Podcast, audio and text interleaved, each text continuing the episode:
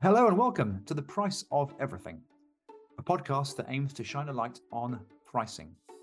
The cost of commodities, that's energy, food, and so on, is such an important part of our lives. But how are those prices actually calculated? Why do they move up and down quite so much? And what's next? The Price of Everything is the first podcast dedicated purely to how pricing works. My name is Neil Bradford and I'm the founder and CEO of General Index, which is the world's first technology led benchmark provider. Together with my colleagues from around the world and some special guests, we'll be taking you through how some of the world's most important commodities come to be priced and what the future looks like for them in the age of climate change and the energy transition. Dated Brent is the world's most widely recognized price for crude oil. But why Brent? How did an oil field off the coast of Scotland become so pivotal in global oil pricing? My colleague David Elward explores the history. To be in Brent is to be where the action is. The history of Brent is that of a market continually facing new circumstances and continually finding new functions to perform, new reasons to trade and prosper. Well, so wrote Paul Horsnell and Robert Mabro in their 1993 book, Oil Markets and Prices. Hello, everyone. Welcome back to The Price of Everything. Uh, our journey through Brent, the world's most important oil price, perhaps even the most important price full stop, has so far been part historical, part geological, political, economic, as well as given a flavor of the personalities who made the early days trade in Brent flourish. Now, we chose Brent as a topic for our first podcast series, not only because it's the king of prices, but because, as many of you will know, the benchmark is going through a period of upheaval. But as Horsnell and Mabro's quote suggests, Brent has a strong survival instinct, which was as true in 1993 as it is now in 2022. But amid existential challenges, are its days now numbered? Or will it live to fight another day? To help me discuss the future of Brent, I have two guests. Uh, first, my colleague Saket Vemprala, who leads the European oil pricing team at General Index. Uh, he's joining us on the podcast for the first time. Saket, uh, welcome to the price of everything. And I'm also uh, delighted, very pleased to welcome back a veteran industry trader, academic, and someone who's been keeping a very close eye on our topic today, Dr. Adi Imsirovic, who returns for his second outing on the podcast. Thanks so much for joining us again, Adi. Well, let's do a bit of scene setting. So we're at something of, a, of an inflection point in global energy markets. Commitments are being made the world over to drive down carbon emissions by reducing our dependence on oil to tackle climate change. Uh, here in Europe, the Russia Ukraine conflict has caused an energy crisis, pushing up prices and fueling inflation. And lest we forget, the coronavirus pandemic also upended oil markets. In the United States, WTI crude, another key benchmark, crashed to negative pricing in 2020 at the start of the pandemic, uh, something that turned the spotlight on the performance of key benchmarks. And as we'll be exploring over the course of this episode, Brent has its own problems and is at a crossroads. Adi, how would you characterize this period we're living in? Well, David, thanks. Um, it's it's pretty exciting. So that's what I can say. And let me elaborate on that a little bit. Um, I think you've you've you've already laid sort of uh, the, the background. We we tend to imagine very often that we live in exceptional times, but most of our our colleagues that worked before us had you know various wars in the Middle East, uh, various upheavals, financial crises, and so on. It's just it's just uh, another thing uh, that that sort of in in financial market happens uh, every now and then. Um, what is particularly interesting about this period is that we do have a very big shift uh, shifts in terms of oil flows, namely from um, the uh, Atlantic centric sort of situation with with the sort of oil market more towards the Far East and Middle East, where most also of the new refining uh, is, is coming up. So with that change in flows, normally you do have a change in benchmarks. Um, uh, and and Brent is, is, is also a very, very good example of that. What tends to happen is that those who are the marginal buyers tend to start setting the price for oil, uh, and the marginal buyers right now are in Asia. And it's it's a very good and slightly um, a difficult question to explain, and we'll have some time here to talk about this. What makes benchmarks what they are? By all rights, we should have more benchmarks coming from east of Suez, and they are appearing, but they're not taking over yet.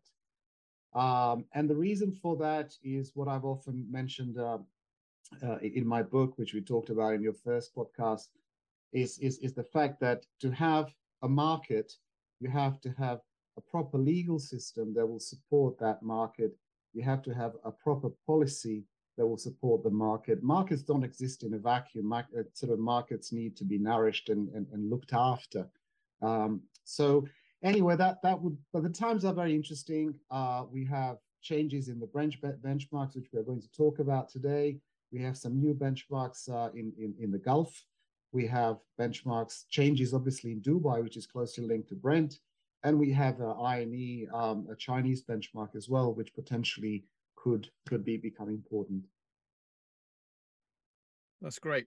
Well, Saket, I'm going to come to you next. I'd like us to go back to basics a little bit. I'm not going to take for granted that all of our listeners will know exactly what we're talking about when it comes to Brent and Brent prices. Um, and when we refer to Brent, we're talking about really a galaxy of different things. Um, and I know you've got a list of five or six different items. So Perhaps you could take us through that. What's what's your number one on that list?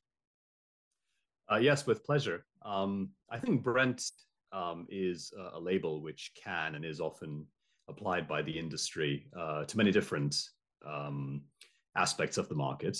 Uh, the first is that, of course, the benchmark takes its name um, originally from a field in the North Sea that was discovered um, back in 1971 and which began production five years later um, at its peak, the Brent field was producing something like half a million barrels a day of oil.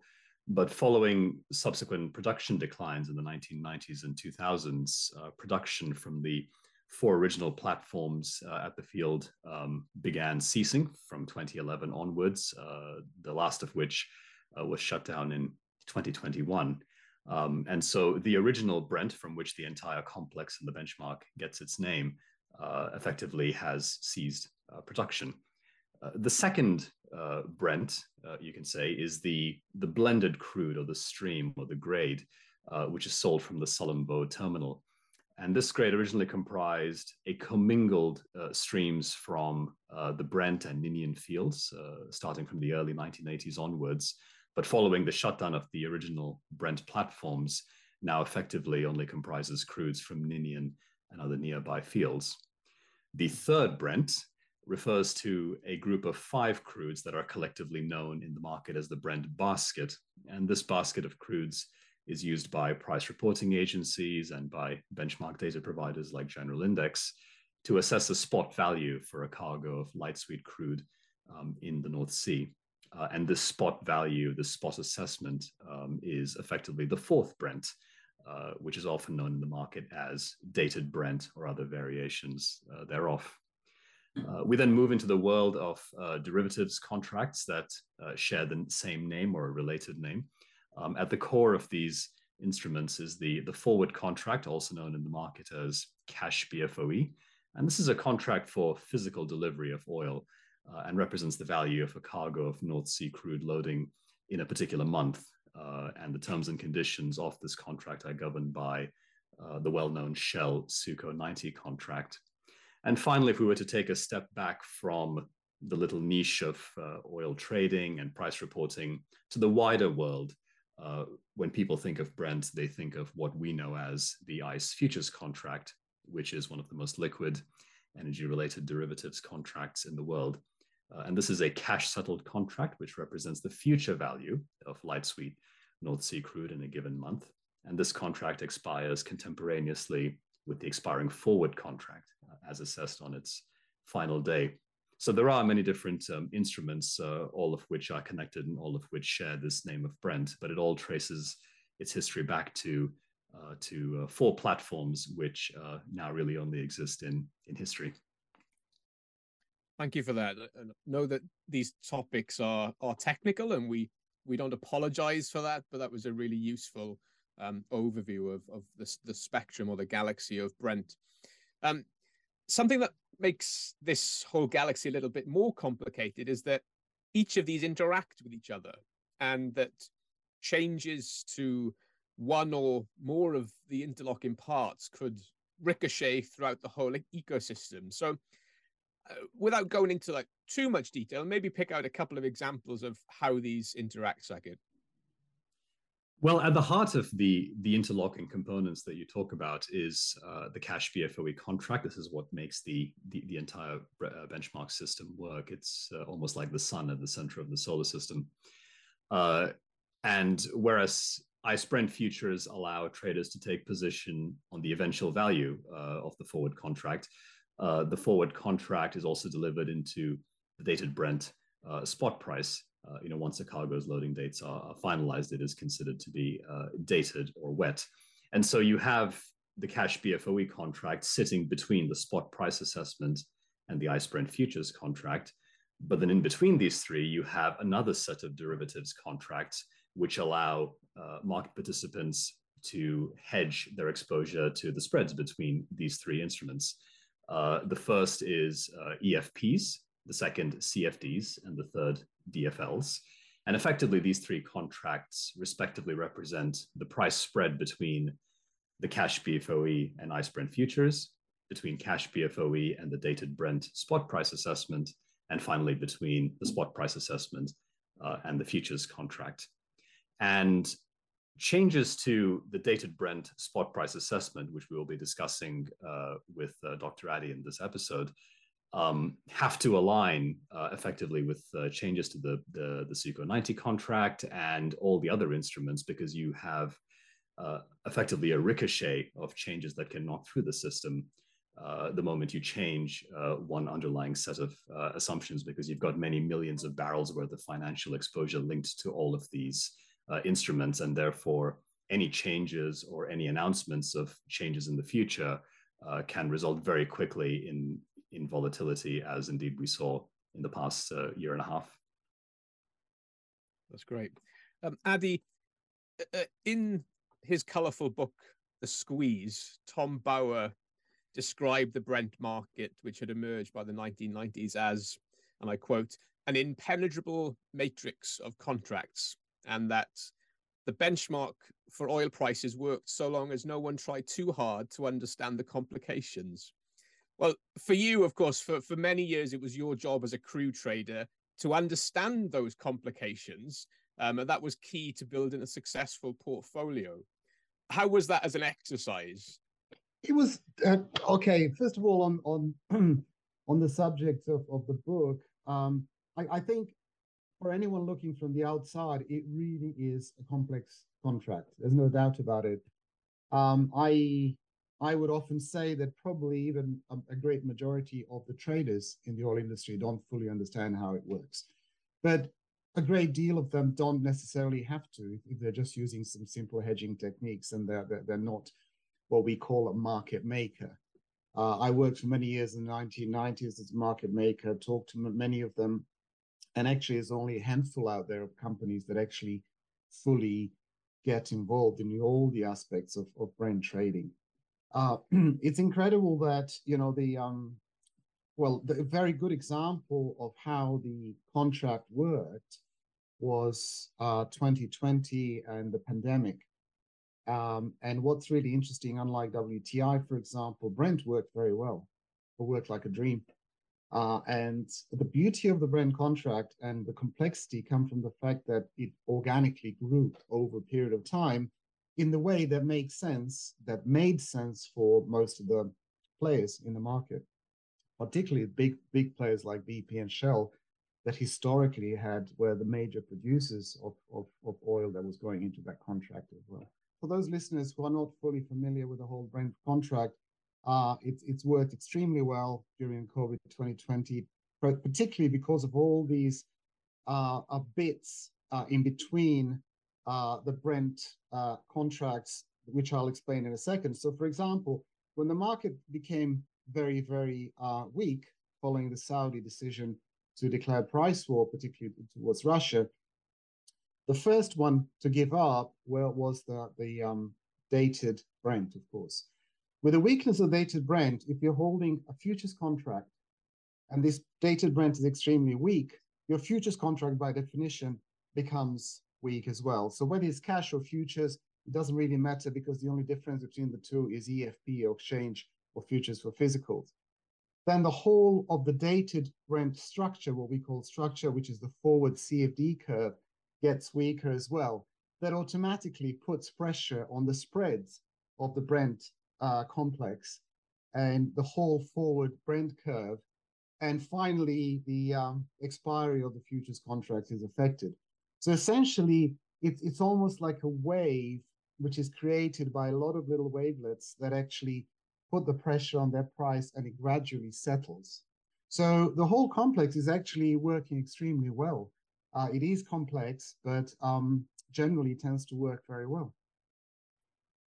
And it works well because they're all they're all walking in lockstep, right? It's they're all reflecting the same basis. And that's something that's going to be key for us to, for, for, for listeners to remember as we look forward in, in a little while to discuss some changes that are being proposed. Yes, but I'll just a little bit add to what I've just said. Um, also for listeners, these things, these instruments didn't just evolve by chance. They actually evolved because of the need. So, for example, the reason the CFD market, because I was I was there trading at the early days in '91 CFDs emerged in 1990, just before I joined. It was a, one of the key reasons they evolved was a, was a desire to move fixed price of a forward Brent contract into a dated price. So CFDs were the instruments converting it into into dated uh, cash into data, data into cash in terms of fixed price to floating price and vice versa. So it made a lot of sense over time obviously evolved into a hedging instrument because if you're loading a cargo of Nigerian oil and selling it into India, you you basically have a big dated to dated exposure. And as we know, dated to frontline can actually move by easily a dollar or more. So all those instruments actually naturally evolved. The same with the EFP, where people would have big futures positions but wanted to move it into cash or vice versa. So um, complexity came uh, about because of the need um, and, and also helped the whole complex work. That's great. We'll come back to some of the more of the technical aspects of, of Brent pricing. I'm going to turn now back to one of the earlier threads that we've picked up. Saket, you noted that the last of the original four North Sea oil production platforms stopped pumping last year. And that was a, a big hint to our listeners of the problems facing the Brent complex. And it reminded me of a quote that I read in coverage of on this issue. Um, we're facing geology. You can't change the geology. So unpack for us what's the problem with the dated Brent status quo? Well, uh, I think that quote hits the nail on the head. Um, in order for a benchmark to be robust and to have the confidence of the market for it to be uh, utilized, there needs to be a sufficient amount of liquidity underpinning it such that the benchmark is seen as representative of a well-supplied market and then that itself you know that benchmark can be used uh, as an anchor point to price other crudes um, within the region. Uh, and so the north sea basin although quite prolific over time uh, has faced uh, the inevitable problem of terminal declines in production. You know, at its peak, the Brent field was producing, you know, on its own more than half a million barrels a day.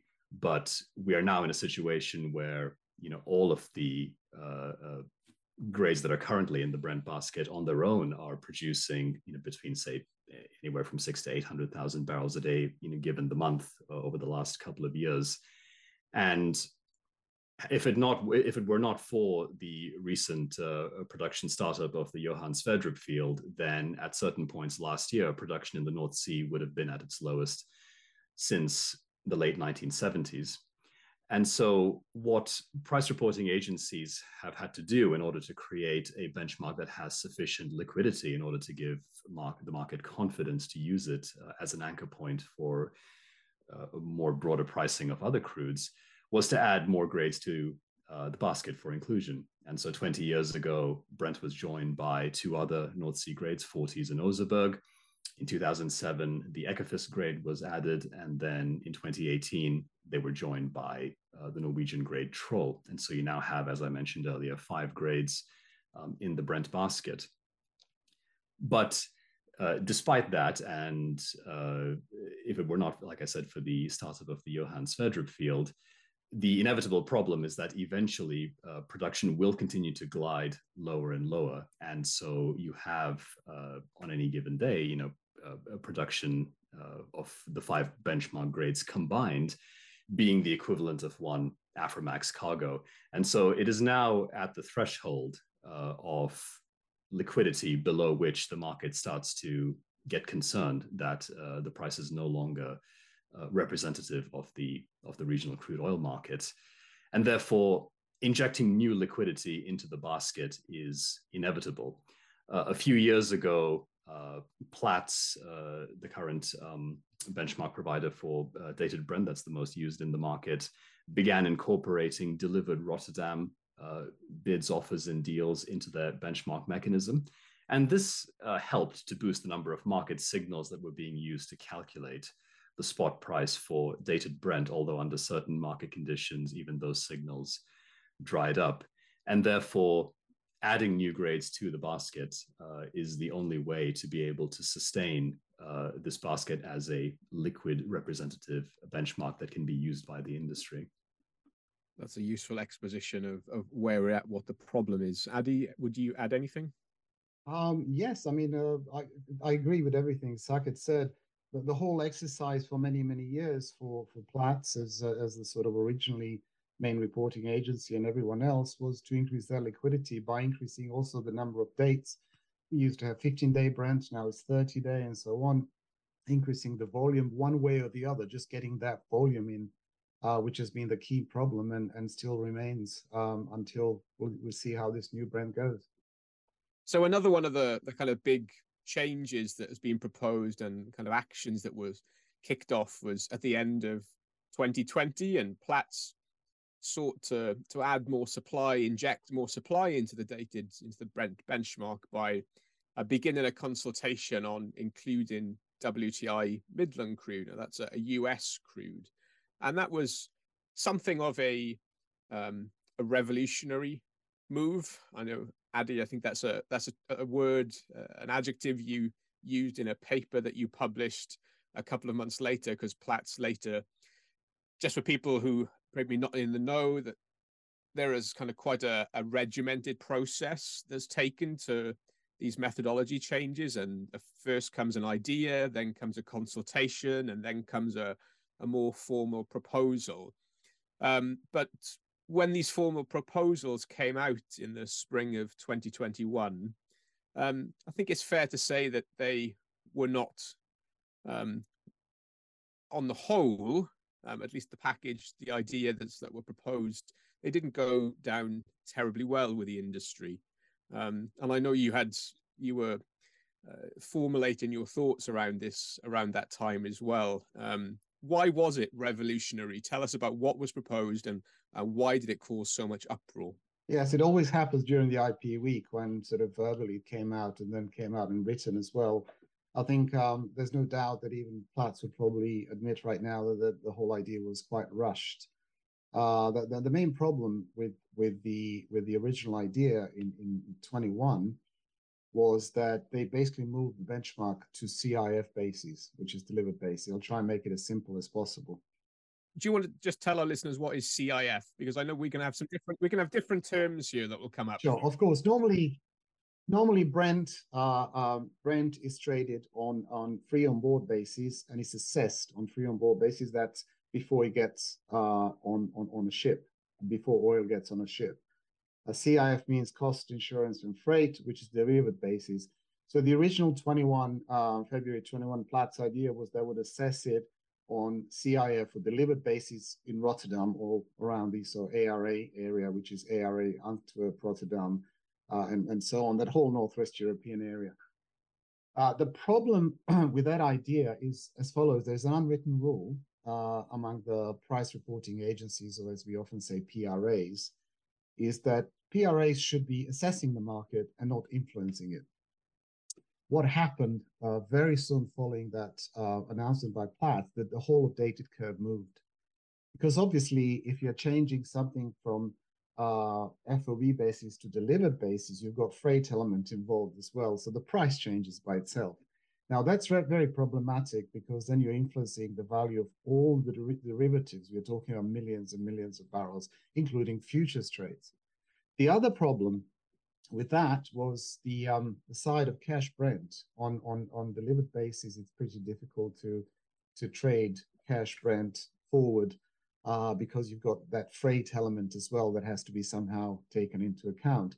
So that proposal would have, in, in essence, would have endangered the whole of the Brent complex, least of all the futures part, which is, is, is, as Saket mentioned, the most liquid and, and probably most important part of that whole complex. So yes, uh, I very quickly wrote a paper, said, oh, this is going to be a problem. I know you, you're a you're a uh, a student of history like myself, and um, in that in that paper, you wanted to remind readers that the very first Brent contract in 1983 was a CIF contract, and that ended up in failure as the industry couldn't see a point in trading it, and it was another five years for another FOB, which it remained that way for well has to this day for the best part of uh, 35 40, well going on 40 years. Um, these are these are not easy things to do right? To change benchmarks to to work to look at the, the, the complexities. Do you think that we have sufficient appreciation within the industry about history and the lessons that could um, be learned well, if, if you look at the price movement them, themselves, you, you will realize that people have very short memories, uh, and it's it's it's the one one part and parcel of us being human. We tend to forget sort of some some some event that we don't want to remember. So big price movements, uh, big crashes, uh, squeezes, name it. We we tend to forget after a while, and then they happen again. Uh, and you're right. I mean, the, the first first couple of contracts failed because you can't just make up a benchmark. Benchmark has to make some rational sense. So Brent uh, futures uh, eventually were established only after they started mimicking the forward contract, which is, as Saket mentioned early on, at the heart of the Brent complex. So now trying to make up another sort of um, um, uh, a different type of contract is, is, is actually going at the heart of the, the essence of what Brent is all about. So I think uh, the forward contract or cash contract, as it's often called, really has to be seriously addressed before we we actually go anywhere with it. So after those initial plans in the spring of 2021, they were, I mean, let's say paused, withdrawn, went back to the drawing board. Went for further consultations. Let's put it that way. Okay, we'll be diplomatic. Um, do you want to just out, could you outline for us what those options were? And once we've done that i think we'll take a break because it'll be a good point for us to to to, to pause and, and reassess. So what what having shelved or maybe paused the earlier proposals what were the options going forward? Well the the the the, the pause was obviously for further consultations discussions with the industry because it wasn't just my paper that came out very very quickly fortunately, most of the industry basically revolted against it as well. Most of the industry said, "Hey, this is not going to work." So I think the uh, the, the Platts folks went back to the drawing board and said, "Well, okay, tell us what is going to work." And then we had a very long period of further consultations of another at least nine months of consultations where I think the, the, the key was uh, in that period most likely was a further consultations between ICE, the the um, the Continental Exchange futures provider of Brent, and Platts as well. and um, the essential, uh, I mean, my suggestion way before was to go back to the FOB basis contract and just increase the volume by adding WTI Midland in it, but then assessing the value by netting you back to FOB, the key reason for that would would have been, or what probably will be, and when, when the new contract starts, is that all the other derivatives and forward market and CFDs, DFLs, EFPs would pretty much remain on FOB basis, i.e., unchanged or relatively unchanged. So this big problem of legacy contracts would be overcome. So it lets me just kind of pause there just to explain to your listeners why this is such a difficult uh, thing for everyone in the industry, for the whole of industry to fathom and resolve, is because you're trying to do the best possible solution given the constraints, and constraints are massive, which is that all the existing contracts are not changed. So any solution that they're probably better solutions, but you know, if they are going to impact impact all the legacy contracts, you know, you have a problem. So you're very constrained in your solutions. So there aren't that many. There's not much leeway within which you're operating. I hope that helps. It does, and th- there was a there was a second option, right, that was put that mooted about adding one of the other grades that Saket mentioned earlier, uh, Johan Sverdrup.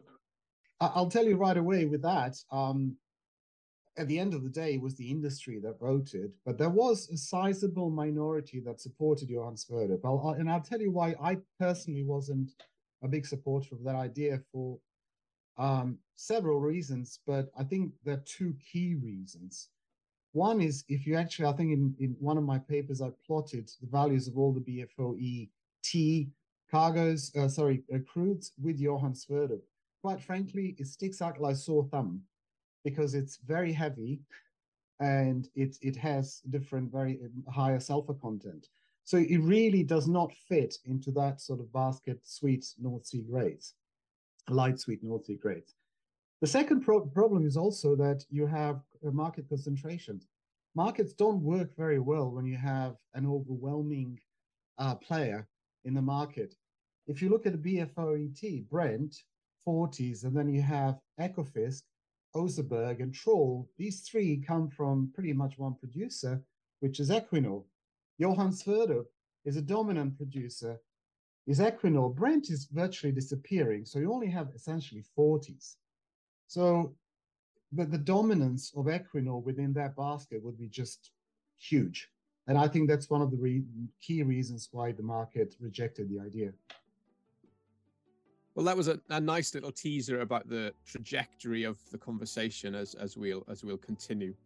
Um, I think that's a good place for us to pause. We'll bring the first part of this episode to a close. Uh, in the next part, I'll be asking Adi um, about uh, which of these proposals won out. Um, no prizes for guessing which trajectory we're on. Um, as we continue to explore the history and the future of Brent, the world's most important oil price benchmark.